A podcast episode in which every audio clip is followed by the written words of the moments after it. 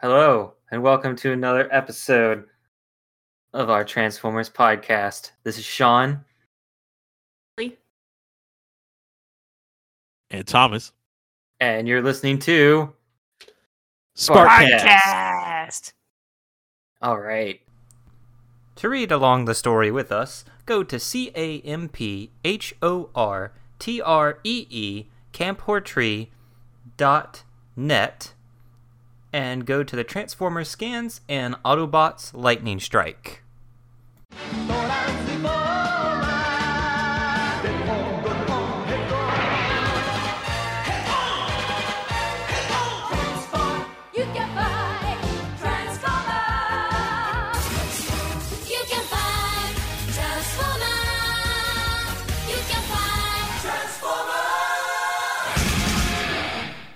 So we got another fun audio adventure for you today. It apparently was a small hardcover, and then it became a audio cassette later through another release. But this is a, I think, UK story or European story. Okay. okay. So, so oh, I'm hearing Oh, myself. What's going on here? A weird echo that lasted for a second. Okay, that's gone. Anyway, so this amazing story we have for you today is called Autobots Lightning Strike, the first in a series of books that were published over somewhere else. The writer of this book is John Grant. He is a British author that created a lot of. Actually, he pretty much wrote all the stories for this collection. So the next 10 books we're going to read in this series are all going to be written by him. And he also did a few other books, such as the Masters of the Universe versions of these books. In addition to that, he's most famous for creating a series called Littlenose, which has many books and was also a series of stories he read on television from 1968 to 1986. And the artists for this book are Michael Collins and Mark Farmer. Now, Michael Collins is a comic book artist and also a writer who worked mainly in the 80s and did a lot of UK comics such as Spider Man, Transformers, and Doctor Who. And he also has worked on a lot of the US stuff as well. One of his main books is called The Only Good Dalek for BBC Books, which was a graphic novel written by a Doctor Who author. And a lot more stuff such as Justice League, Flash, Batman, and all that kind of thing when he was uh, working from the 80s in the US. And the other artist, the other artist, Mark Farmer, is actually pretty well known. He has actually been nominated for lots of awards, and he's worked on all kinds of things such as Judge Dredd and a lot of 2000 AD comics. But he's also worked on Animal Man, JLA, Batman, Avengers, Nightwing, Superman, and he's been nominated for know, he's actually won two Eagle Awards and one Inkwell Award, and has been nominated for an Eisner Award as well. That's all for that. Just a brief summary of some of the writer artists. We'll see if we can see any differences to see if we can spot that there are actually two artists in this book or not. in the beginning, pro- probably not be on the tape. The first two pages of this book, well, other than just Optimus Prime standing with lightning striking behind him. Like it, like there's nothing bad about this art, or nothing really Uh, you- great either. If So I'm you just look kind of like re- already ready to move on. concave legs, uh, Oh yeah, his legs are kind of curved the wrong direction. Kind of looks like they're Yeah. backwards. But oh, okay. Everything else looks fine. does Craig keep leaving and joining again? No, he's there. Okay, There's a sound of like something happening. yeah, Well, I left and rejoined because. Oh, okay. oh, okay. okay. So Thomas, what do you think of this cover? Well, outside of the concave legs, I mean, he does look like he has a beak face. Like his Mhm. mouth visor is like coming towards a point in a way that I don't really remember. And also, when did he get a golden gun? Oh yeah, maybe that's uh, a variant figure only available to exclusive countries. No, I'm just making that up.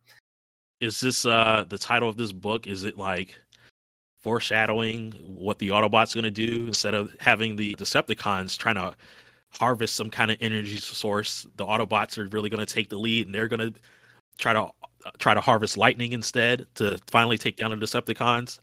Oh, that would be cool. We're getting them more proactive. And then the episode would probably be the Decepticons taking it over anyway, just to get energy. Is there a ladybug inside this book? That's what it looks like. I'm pretty sure it's just the the series, well, the the publisher's logo or something.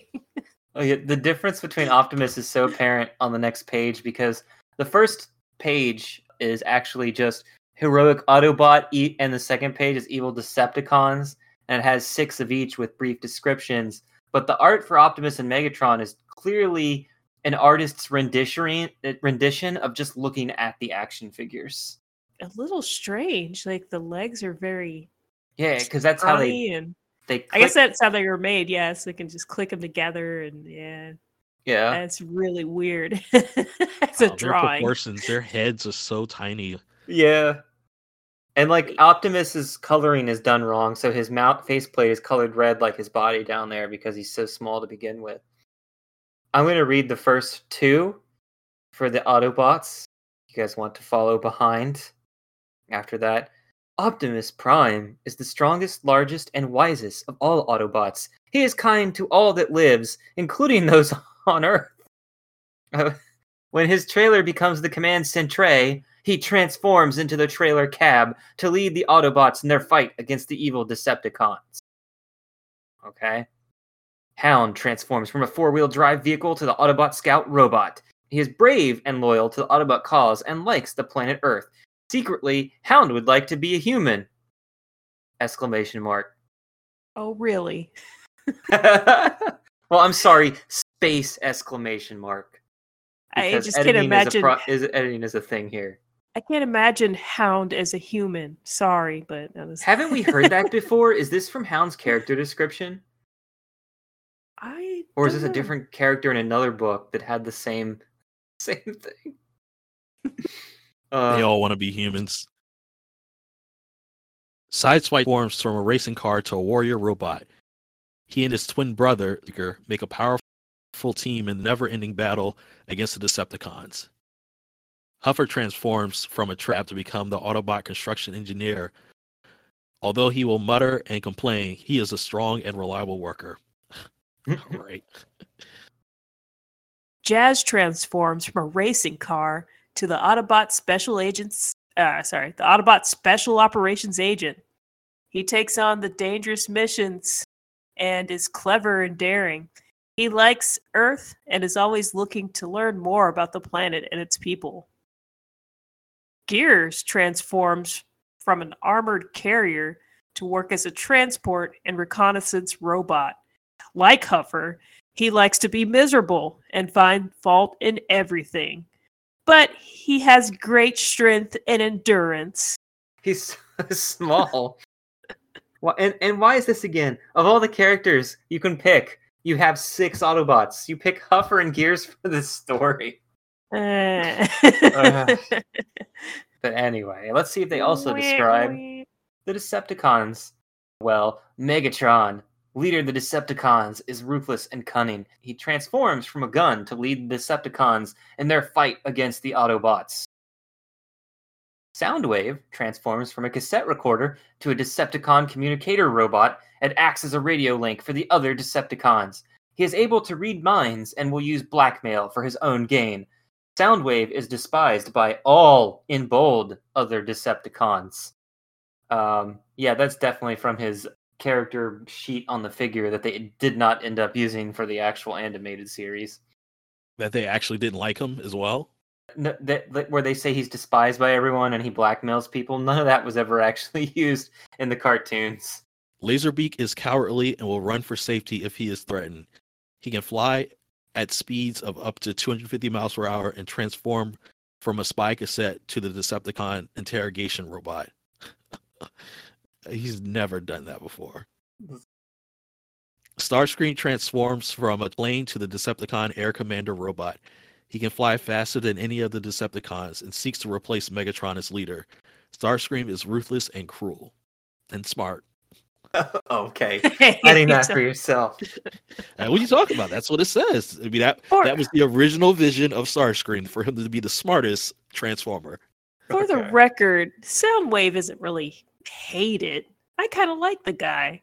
He's got that voice that sounds like, you know, uh, Lenny Kravitz, you know, or something. But yeah, Rumble is small and tough. Oh, God, Rumble. When he transforms from a spy cassette into the demolition robot, he transmits low frequency ground waves to create powerful earthquakes. I thought he kind of like just uses those pounder things he's got on his arms, like Yeah, it's like that's what I usually see him doing. low frequency. He just smacks the ground really hard. yeah, yeah. I, I guess there's some waves coming out of there, but I He's see got to punch of the ground Yeah, to create the waves on. that then also punch the ground. a lot of jackhammering. Okay, Ravage. No, um, not Ravage cassette this time, but just Ravage likes to operate alone and is the craftiest of all the Decepticons. Oh, really? Even He Starscream. trans he transforms from a spy cassette to a saboteur robot. He's very good at hiding himself in the shadows of the night and can walk around without making a sound. Um, possibly because he's a cat, right? a cat robot. But yeah, to say he's the craftiest of all Decepticons, um, oh, okay, yeah. He's kind of like a dumb animal in the story almost.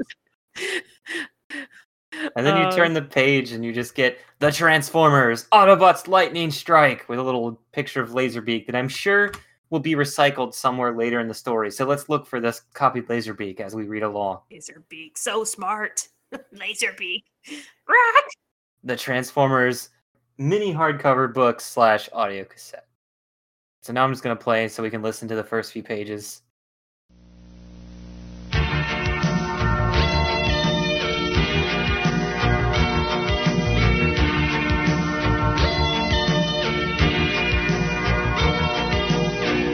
Once, long ago, a race of robot beings called Autobots were forced to wage war against another race of robots called Decepticons to bring peace back to their home planet of Cybertron.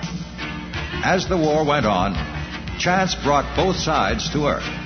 They crashed so violently on landing that all the robots lay in the Earth's crust, seemingly without life, for over four million years.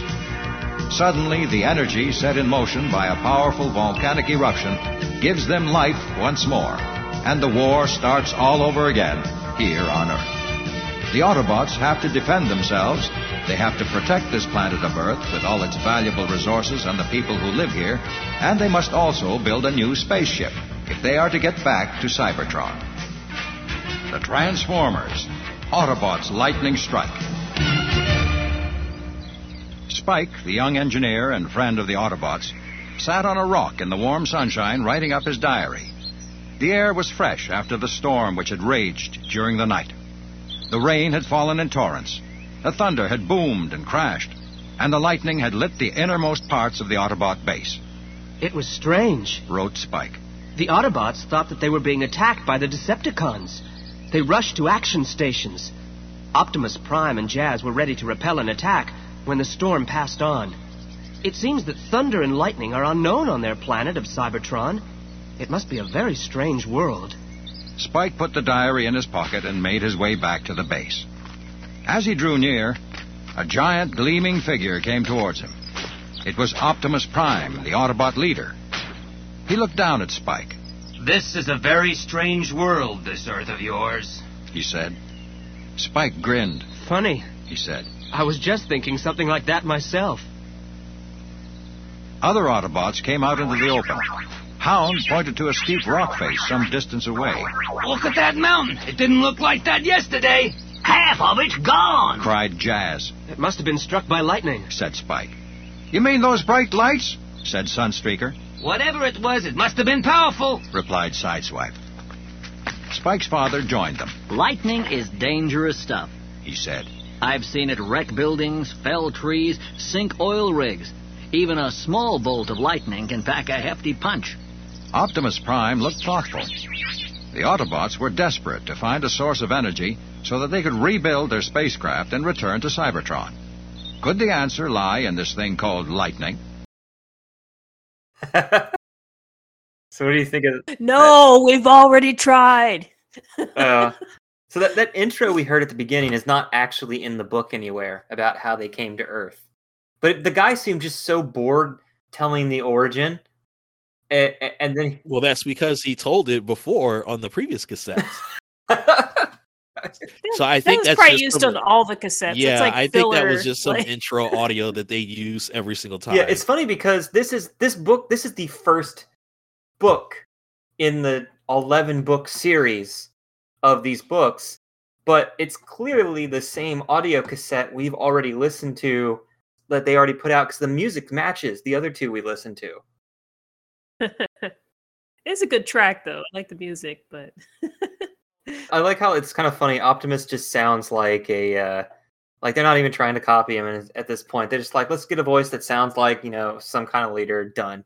And also, what is with Hound? Just like going beep beep beep boop, boop, boop. I was like, what are you R two D two D two? He's just pointing at the oh the mountain. Yeah, the voice, the voices in this are really bad. They don't make any sense. Optimus just sounds like a dude, and then the Hound stuff, like they are really just playing up the robot stuff. Yeah. Yeah, no, nothing really sounds like the characters, but I'm okay with the voices. They're they're just I guess they're generic per se. they're not Why is Sunstreaker here? He got dialogue, and yet Gears was introduced in the beginning. Come on.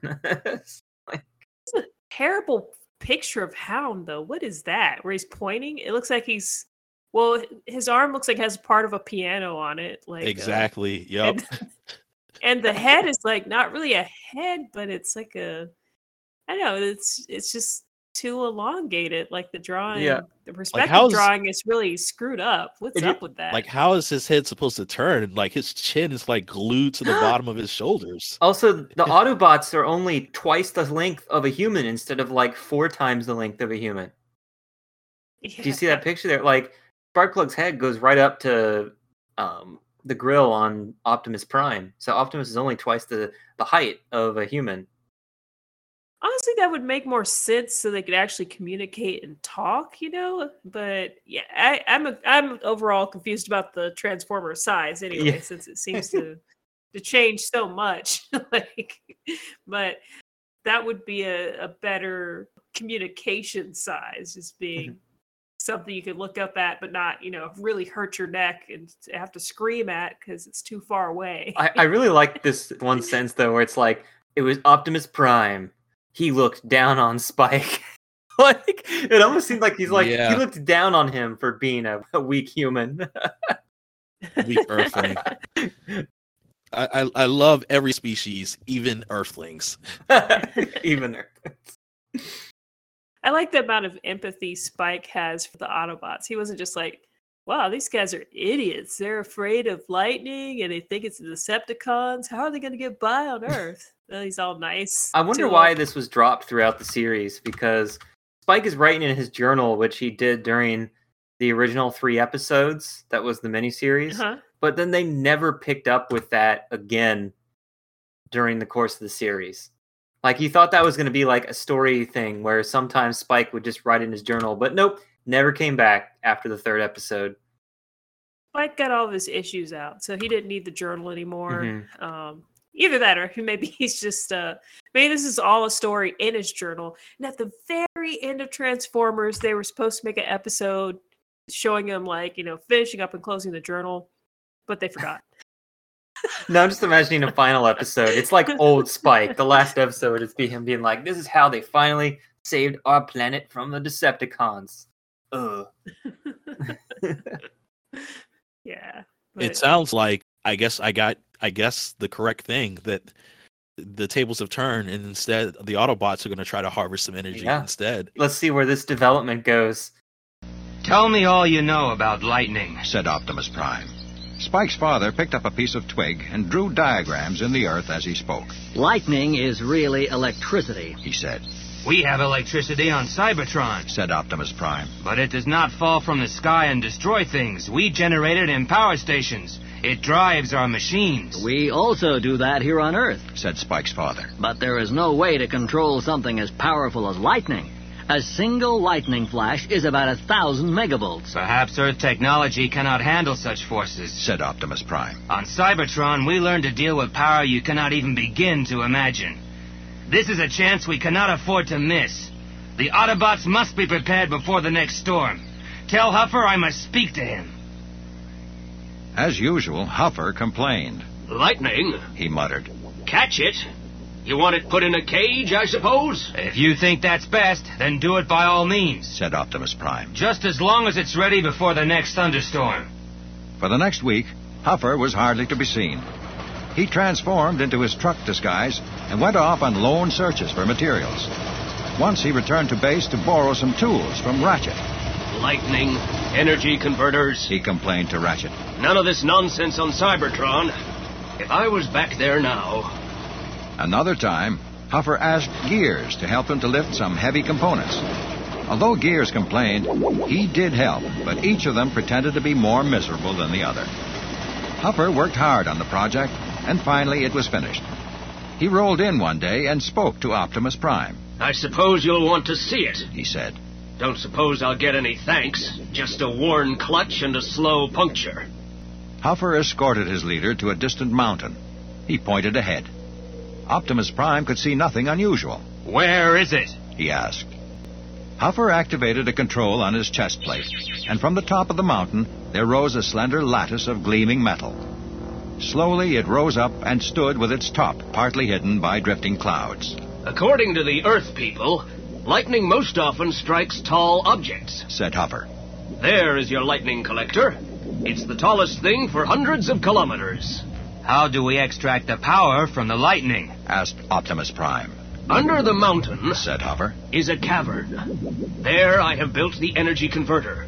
We will have a test run during the next thunderstorm. Let's hope that the Decepticons do not find out. said Optimus Prime.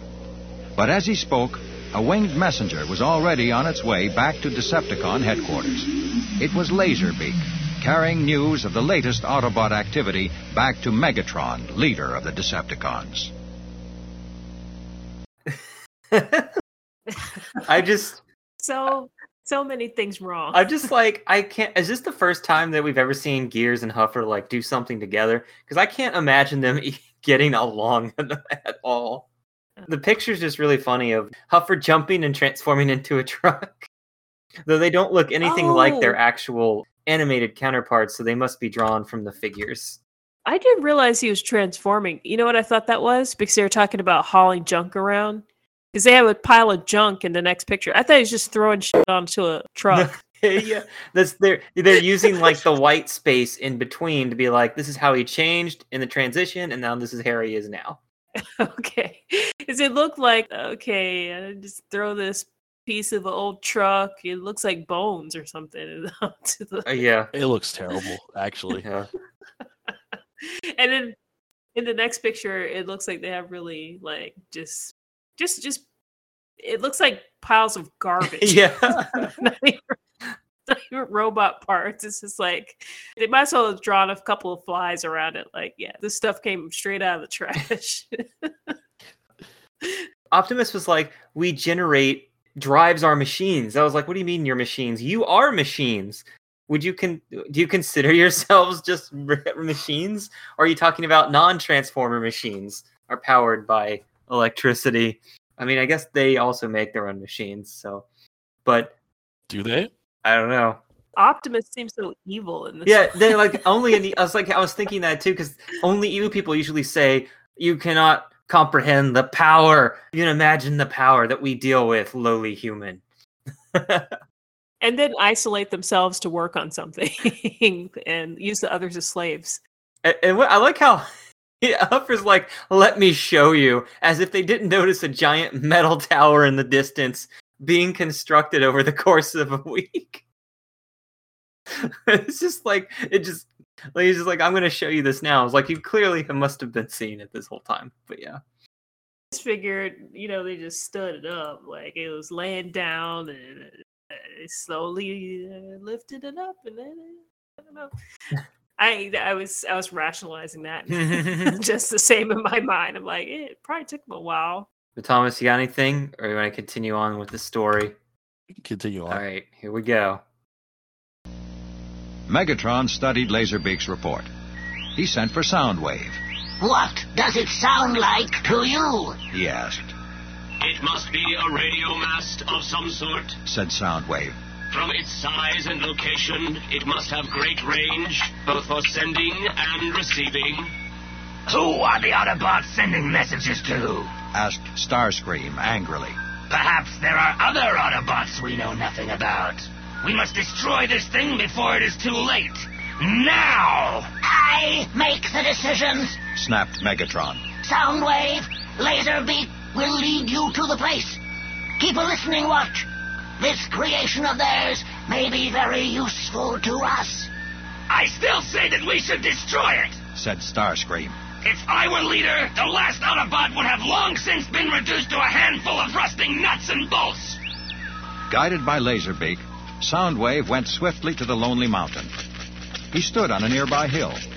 Where is it? He asked. Where is the tall metal radio mast? I see nothing. The top of the mountain was bare. Laserbeak flew up and circled in the sky above the peak. There was nothing to be seen. Soundwave was about to leave the hilltop when his audio sensors caught a faint signal. It sounded like running machinery, and it seemed to come from somewhere under the ground. Laserbeak gave a sudden screech. There was movement on the mountain peak. Something rose slowly from among the rocks. As Soundwave watched, Huffer's lightning collector rose into the sky until its top was lost in the haze. Deep in the underground chamber, Huffer made some adjustments as he tested the machine, unaware that he was being spied upon. For hours, Soundwave remained on the hilltop. He tuned his audio sensors to their finest pitch. He tried every frequency, but there was not a whisper of a radio signal. There was nothing coming from the mast at all. No radio, no infrared, no ultraviolet. Whatever system the Autobots had devised, it was quite undetectable, even to an expert like Soundwave. Megatron must be told of this without delay. Soundwave made all speed back to Decepticon headquarters. Destroy it, and the Autobots with it! Shrieked Starscream when he heard Soundwave's news. Megatron looked thoughtful. This technology is beyond even our wildest dreams. If we can learn its secret, we will have a powerful weapon.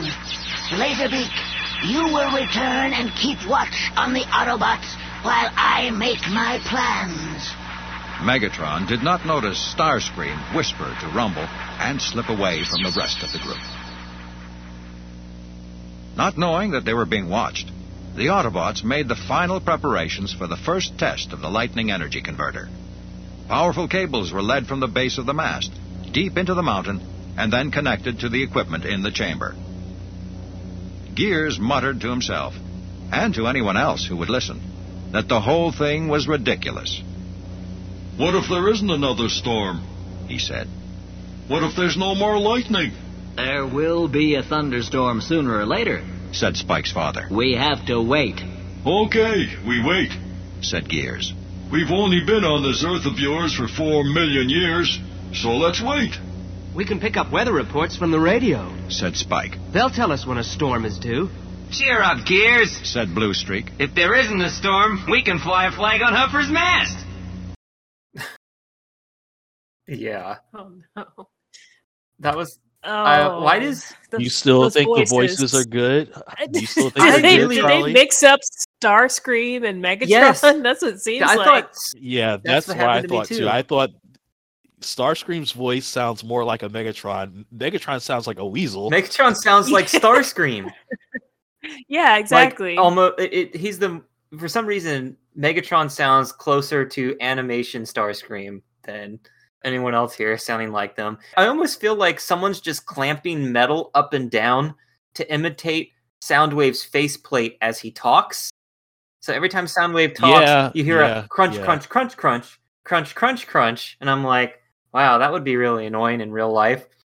it was like Yeah, I, I did notice something in the background happening there. I yeah, I couldn't really tell. I was like, are they trying to just make him sound a little bit more robotic or something? Jeez. And that was a mistake. I think Starscream talked when that should have been Megatron's line where it said, What does it sound like to you? Because we don't hear Megatron until he says, I make the decisions. Yeah. At this point, anything goes. So, yeah, I think they either, or they forgot to modulate Megatron's voice for that first sentence. But the art is kind of funny.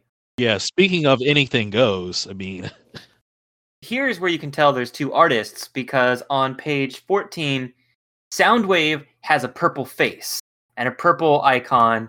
And then when you go to the next page, Soundwave is now blue instead of purple. And, and even his Decepticon symbol is now blue instead of purple. And he has a different shaped head as well. But he has this really cool gun with a giant like missile launcher in it though, and he's all blocky and everything. Megatron's also blocky like the action figure. And why does Sa- Starscream look like he's wearing shades? in both pictures, he's got rounded shades, and then later he's got these like these visor shades that even Rumble is wearing these visor shades, even though Rumble's also like as high as Starscream. So, but the artist is kind of funny. Like you can tell they're just trying to imitate a style. They're either going off of the action figures or they're going off the art from the action figure box. And since they only have one image to work with, that's what they're going with. I do appreciate all the extra detail on that shot of Rumble and Starscream though. Yeah. It doesn't look it doesn't look like complete garbage. It does look like somebody who has some skill. I'm upset that it differs from the other page though. Yeah. Because if I was a kid, I'd be like really confused about who is who. They don't look like the same characters, you know? Hmm.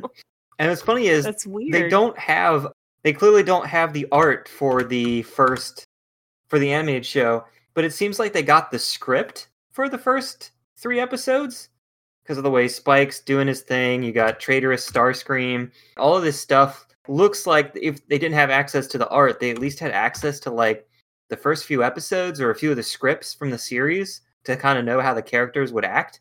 So nobody's really acting out of character. It seems like they would have got the voices right if someone actually watched the the series. Yeah, but hey, you know, this is probably just a low. Like, we don't know what how big the company is. Like, Dave, you sound more like Starscream. We'll have you do Starscream and they'll, they'll switch you guys around. Uh, no. I do like. There's this little picture of Huffer down underground with some control switch. I was like, "You're the Autobots. Why did you put a Death Skull on your Master Control arcade machine or whatever the heck that is?" That's like an arcade machine. it also the way the the buttons are kind of makes it flip inward and concave and outward. Like when I try to look at it, it's hard for me to process. There's buttons on the other side of it, on the back of it. It's like a two two man console or Mhm. something. Laserbeak watched the Autobots from high in the sky. He flew close to the top of the metal mast. He perched on the swaying structure while his sensors recorded all its details. As darkness fell, the bird-like robot spiraled down the height of the mast. He was watching the activity on the ground, and suddenly he spotted something new. There was an opening in the foot of the mountain. Autobots were coming out. So were the two Earthmen who had befriended them. Laserbeak stayed perched on the struts of the mast. Unseen in the dusk, he watched the Autobots transform at Optimus Prime's command. Spike and his father climbed into Huffer's cab. Then, in a blaze of headlights, the Autobots swept in a long line round the foot of the mountain and back towards their base.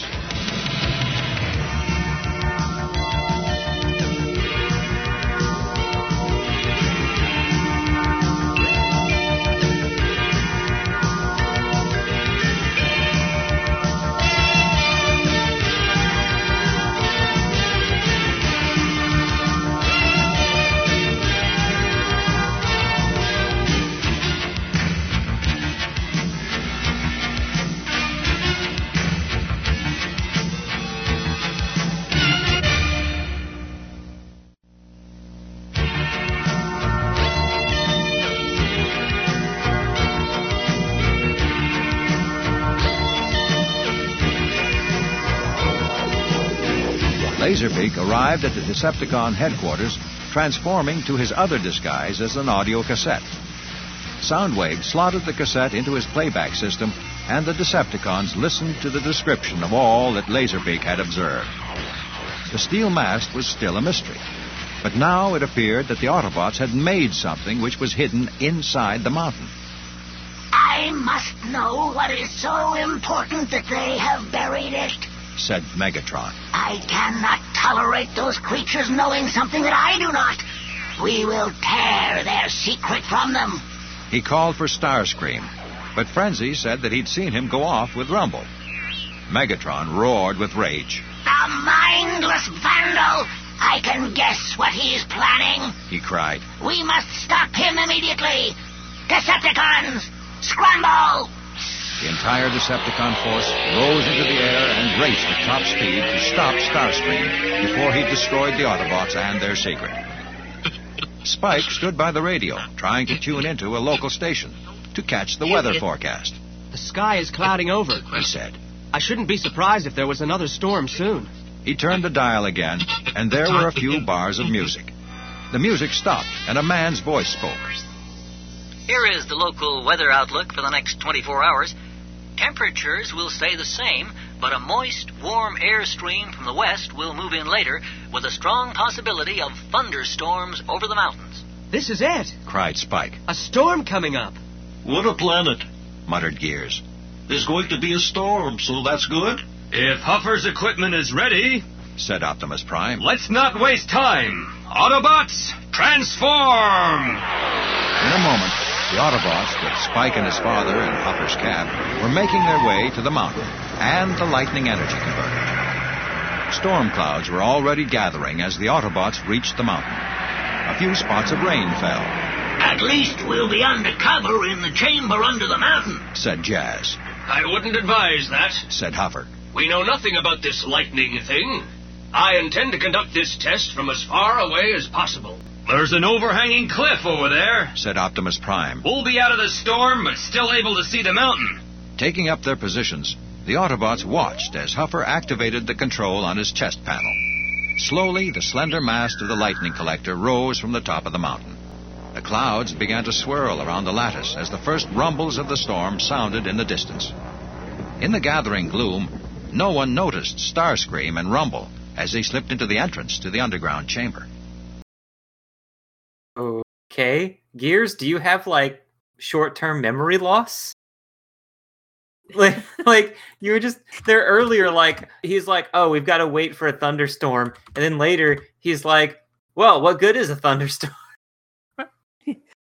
He was a true empirical scientist at the beginning. There, he's just like, well, just because there were a thunderstorm yesterday and we've been here for four million years doesn't mean there's necessarily going to be one tomorrow. Where's your proof? Yeah, he's like, I, all the thunder's gone now. And I'm like, oh my god. There's nothing that says there's going to be another thunderstorm. I almost thought that the tape was messing up, but it was really just them imitating him turning a radio and getting lots of static and other oh, stations. I was like, oh god, what's happening? What's happening to the audio file? And then all of a sudden, oh wait, it's just just the radio. Oh, I knew that was like just radio sounds. That's how it used to sound back in the day. Yeah. I had a Smurf radio that sounded like that. It, it never really picked up much of anything. Did you guys appreciate the cameos? What cameos? We had a cameo, one for the Autobots and one for the Decepticons. Bluestreak, Blue Streak, and Frenzy. They were not didn't mentioned in the character lineup at the beginning. Oh yeah. Oh, he actually mentioned Wow. Frenzy, uh, I guess he's the one who told them that uh, Oh yeah, that's right. Rumble and yeah. uh, Starscream were gone. That's funny. if you go back the first page we listened to, you see Gears, and he's like got no mouth. All he's got is shades with like a faceplate inside his body, and like it, he doesn't have any eyes or anything. He's just so weird looking. Yeah, he looked bad. He looked weird in the previous one too, where he's hanging out with um With Huffer. uh, oh yeah. Huffer Yeah. carrying the That is scrap. It's- terrible. He has no head. It's just built into his body. Yeah, where he was also colored differently too. Gears doesn't look that great to begin with, but yeah, what is why do they always make his head so mechanical you can't really tell that Well, it's that's a- it's a because remember he's from a different action figure line, so he's not designed like the other Autobots. Okay. I don't like this drawing from the action figure thing. yeah. I like how Bluestreak is just smiling so menacingly over there. Yes, that thing. It's like some Joker grin almost, man. This is crazy. and he's got a giant chin like, a human does. It's weird. And It a looks nose. like uh, Captain Falcon from F Zero. yeah. I do like the the plot though, where the the Decepticons just can't figure out what the Autobots are doing. it's just really funny. They're like, "Hmm, it's not a radio tower. What could this thing be?" And they just got to try to figure it out and do like actual work and investigate stuff. I mean, that's literally what the Autobots do half the time. Yeah. Oh, those Decepticons are messing around. Don't even give them a chance. It's like we got to go destroy them. We got to go find out what's going This on. This time the plot's reversed. The one page is kind of funny when uh, when um Soundwave is catching Laserbeak. I kind of can see the picture both ways.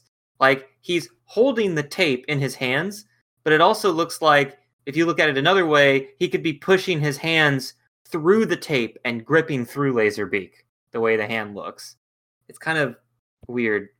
Speaking of weird, just look at little baby Megatron there flying next to Soundwave. Baby Baby Megatron. Just the way he's drawn is so funny looking. It looks like a yeah. I think he's supposed to be in the distance, but yeah, that that doesn't look like it. All right, so let's go to the next four pages to see what happens now that Starscream has arrived. Starscream stopped in the center of the chamber and looked about him. The walls and roof were bare rock. The floor was paved with smooth plastic sheeting. And in the center of the floor rose a mighty piece of machinery. Starscream walked all around it. From each corner of a head-high stone base, there rose a smooth silver column. Each column supported a silver sphere. Between the columns was a complicated mass of insulators and cables. Nothing moved. It was silent. Rumble grew impatient. I thought we were going to smash this, he said. Two low frequency jolts, and it'll be just another heap of junk. It's not doing anything. said Starscream. It doesn't work! And that rundown museum piece we have for her leader thought it was a secret radio system! Starscream roared with laughter. But even as his laughter echoed around the rocky chamber, a voice rang out. Megatron strode across the chamber, his fusion cannon aimed steadily at Starscream. Traitor! He roared. Saboteur! Against my orders, you would destroy this machine? And I am a rundown museum piece, am I? I sought only to serve you and the Decepticon cause. said Starscream, groveling before Megatron. The Autobots want to destroy us. This fiendish device will harm us. But it does nothing. You said so yourself. cried Megatron. They have extended their aerial. We saw that as we arrived. No doubt at this very moment they are preparing to send or receive a signal. If they have friends, or if there are other Autobots on this planet, I want to know. Then we shall crush them all. From the shelter of the cliff, the Autobots peered up at the mast as the storm passed overhead. Lightning flashed among the storm clouds. It glared blue and white among the dark clouds. The light made bright reflections on the metal lattice of Huffer's mast, Very pretty, I'm sure. said Jazz. When is it going to do something useful, like making that contraption work inside the mountain? Contraption? cried Huffer. If your head had more in it than loose nuts and bolts, you wouldn't say things like that. My lightning energy converter is not a contraption. Just be patient. Wait. Be patient. You sound more like an Earthman every day. Said Gears. If I didn't. Wow! What was that? With an ear-splitting crash, a jagged fork of lightning crackled out of the clouds and hit the tip of the mast.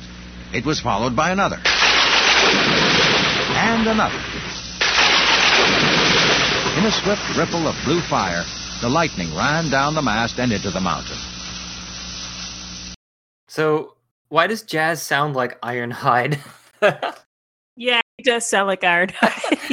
he just gave him a southern accent. Like, okay, we don't have any black guys. Yeah, we just do it. Do what you can. yeah, it even sounds like the Me way too. he talks would be how Ironhide talks too instead of Jazz.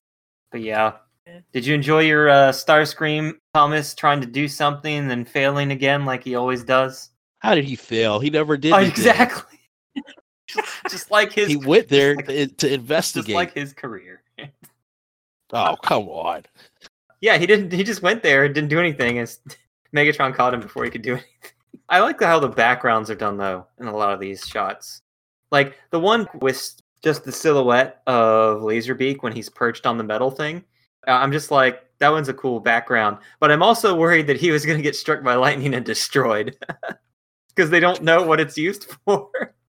so later you'll just see Laserbeak's smoldering corpse because he was chilling up there trying to figure out what was going on. But I'm also waiting for all the Decepticons to get electrocuted out in there because the Autobots left because they were worried about what would happen. uh, any comments on those, Charlie or Thomas? My lightning en- energy converter is not a contraption. It's just be patient. Thomas, you? No. Okay. All right. So um, let's finish the end of the story. Inside the mountain, Rumble was trying to hide himself away from Megatron's fury when a great surge of power knocked the Decepticons flying in all directions. There was a roaring in the air. Metal bodies clanged and clattered as they fell. And from the machine in the center of the chamber, there was a splutter and crackle as the energy converter took the lightning charge. The chamber was now lit by blue and white light from the machine. The electricity arced and crackled, and the silver spheres glowed with power. Slowly, the Decepticons struggled to their feet. It does nothing. It doesn't work. Roared Megatron. Starscream cringed silently in the shadows. What are they saying? What message are they transmitting? Megatron shouted to Soundwave above the noise. Soundwave adjusted his controls. I can't tell. He said, Something has happened to my audio radio sensor. It's malfunctioning. I get nothing but static. As he spoke, there was a loud hiss and a crack. A long blue arc of electricity shot from the machine and struck the rocky roof of the chamber. The electricity ran across the roof, then down the walls. They glowed and flickered with the blue light. Skywarp put out a hand to touch one wall. Next moment, he had been hurled in a shower of sparks across the chamber. Skywarp lay on the floor, still giving out sparks. He tried to rise, but instead he began to transform. The transformation stopped halfway. Then, with another shower of sparks, he returned to his plane disguise. Major malfunction to report, he said. But the others weren't listening. Their eyes were on Starscream. If this machine can be started, then it can also be stopped. he shouted. He aimed the null ray projector at one of the silver spheres and fired. As the ray hit the sphere, the electricity ran back down it to Starscream. He was sent sprawling across the floor. The null ray projector was scorched and buckled. It was useless, It's an Autobot trap.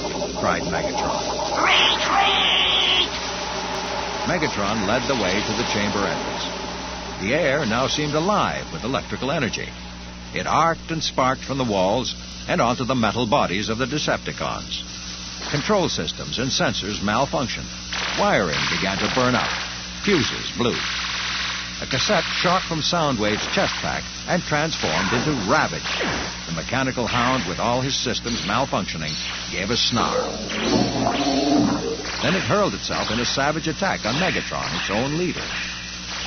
Megatron hit out with his metal fist, and Ravage was thrown to the floor in a shower of sparks. Soundwave grabbed the creature and dragged it towards the entrance. But the electricity had been too quick for the stumbling Decepticon. As they reached the rocky arch which led to the open air, a flickering light shot across the opening, forming a curtain of electrical energy. As the retreating Decepticons battled through, creaking and spluttering, they were spotted by the Autobots. Through the rain, which was now pouring down, the Autobots looked in amazement at their scorched and battered enemies. Where did they come from? Said Optimus Prime. Hound watched the Decepticons as they made their way into the open. The rain hissed on hot metal. After they had gone, a train of smoke hung in the air, I thought that I picked up their signals when they first arrived, said Hound. but I wasn't sure. It seems that they thought our energy collector was a radio transmitter. They were trying to discover its secrets. Well, they certainly got the message. said Jazz. Huffer pressed the controls on his chest plate. The mast disappeared into the mountain. Then he went inside to inspect the energy converter. It's a bit bent in places, he said when he rejoined the others. and I haven't got it quite right. It needs some more work on it. As they prepared to leave, Optimus Prime looked across at the mountain. The storm had passed, and the moon shone in a clear sky, Energy from the sky will help us to return to our own world. he said. It will also be our gift to the people of Earth after we have gone.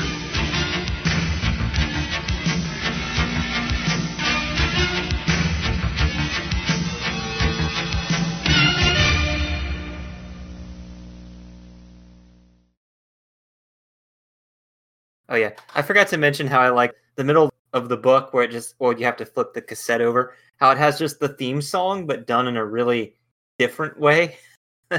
Yeah, that was that was interesting. Flip the tape over, music. Yeah. There wasn't the cues that normally these book and tape things have between pages or anything. It's just like, hey, keep up with this, and then here's some music. I really like this story how it ended because it's just like the Decepticons are so clueless and they get defeated because they don't know what's happening, and the Autobots don't even have to fight at all.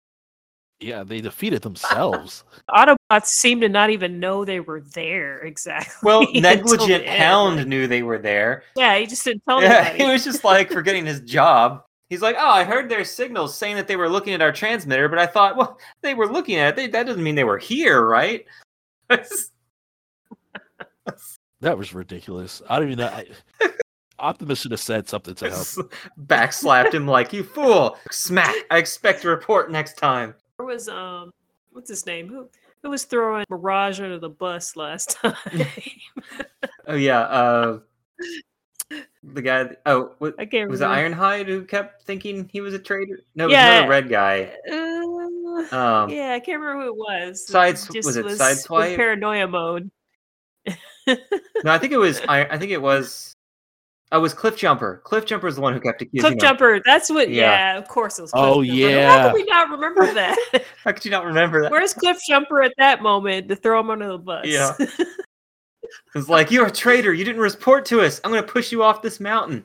well, Hound got a signal just yesterday, but he decided not to tell anybody. Yeah, I like how he says, "I thought I picked it up, but I did hear them talk." So, like, what do you mean you thought? I do like how at the end, even Optimus is not even thinking just about himself, and he's like, "Oh yeah, once we leave, we'll also leave this giant free energy source for the humans. Once we leave, too." I'm like, "Uh, there we go." Optimus just being his usual self at the end too. Got to think about the, everyone as a whole instead of just yourself.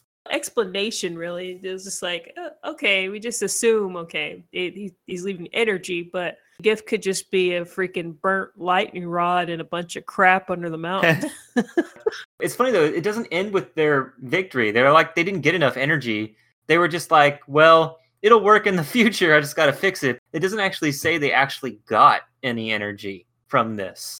He just says, well, it's bent. It's not quite right. Needs some more work. He didn't say that they got a little bit of energy. He didn't even say they got no energy. So I'm just assuming it didn't work at all, but it was close.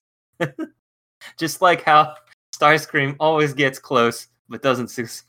Sorry, Thomas.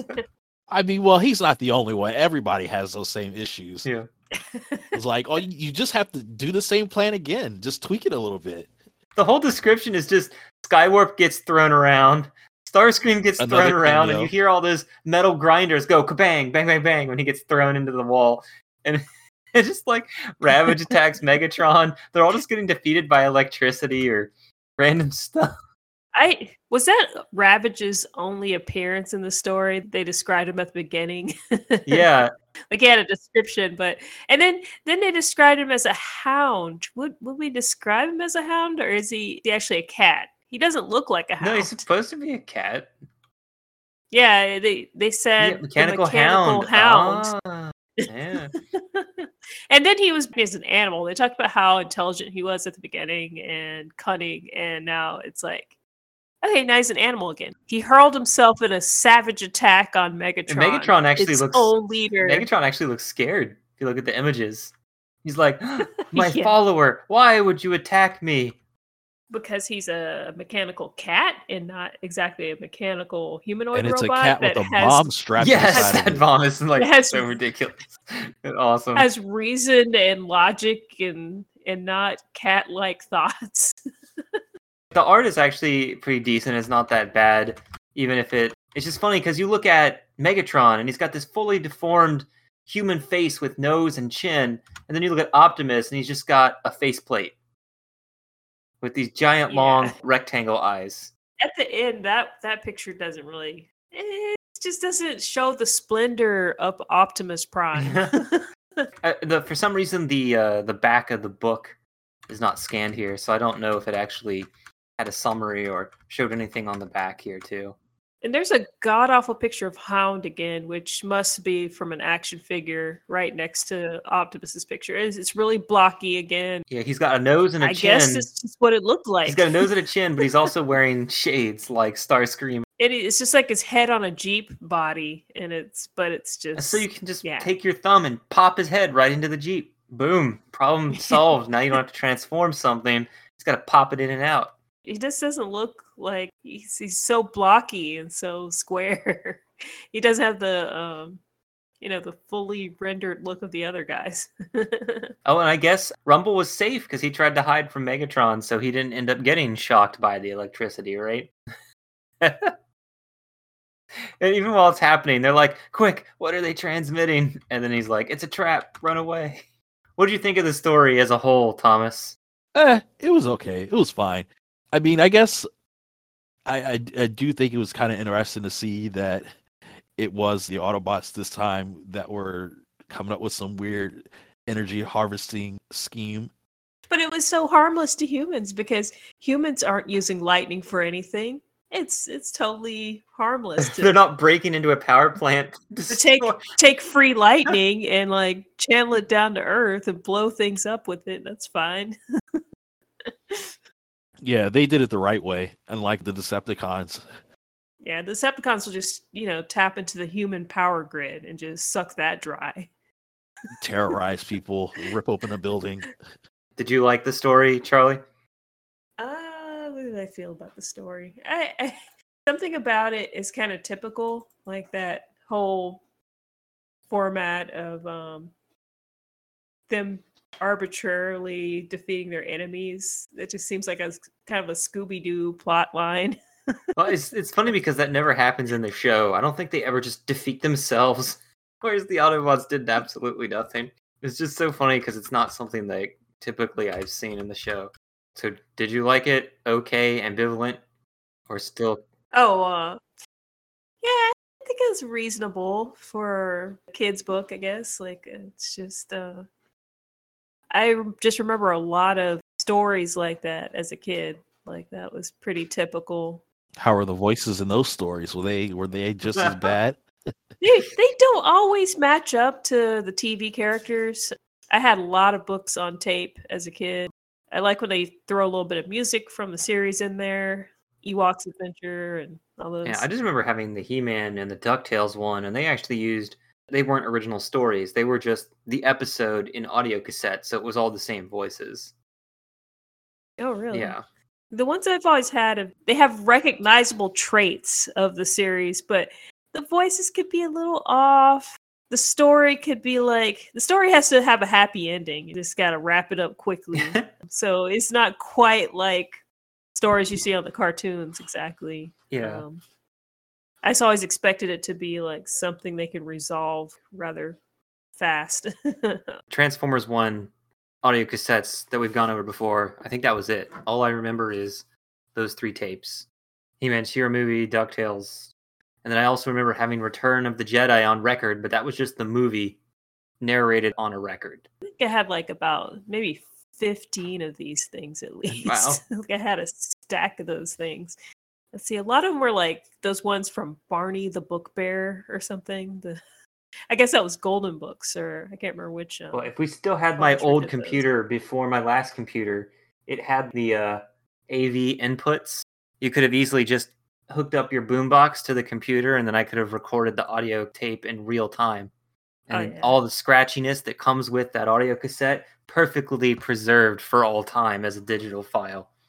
Oh yeah, I used to. My dad has like a lot of old equipment. I've been meaning to do that. Like some things I actually did transfer to digital format before. Yeah, but um, I just I just miss like. I did that a lot. Like you could also hook up your record player and do that, but I never did that because I just yeah, like you just have to pipe the audio in some way. Like just do an analog cord. I I made a cord that was um. It was like a headset jack, and then I just connected it to the record player, you know, in and out the white and red audio cable. Mhm. and it worked just fine but of course you know still the quality of the the sound coming across is yeah it's analog crunchy quality sometimes you can fashion something to just just ghetto rig it Yeah, any final thought before we close out today? Nope. quite an enjoyable jaunt i love a book on tape I feel like I would pick this up in a used bookstore if I saw it. Not that I probably will because it was not published in America. So, uh, thanks for listening to this audio cassette of Autobots Lightning Strike. Signing off, this is Sean. charlie And Thomas.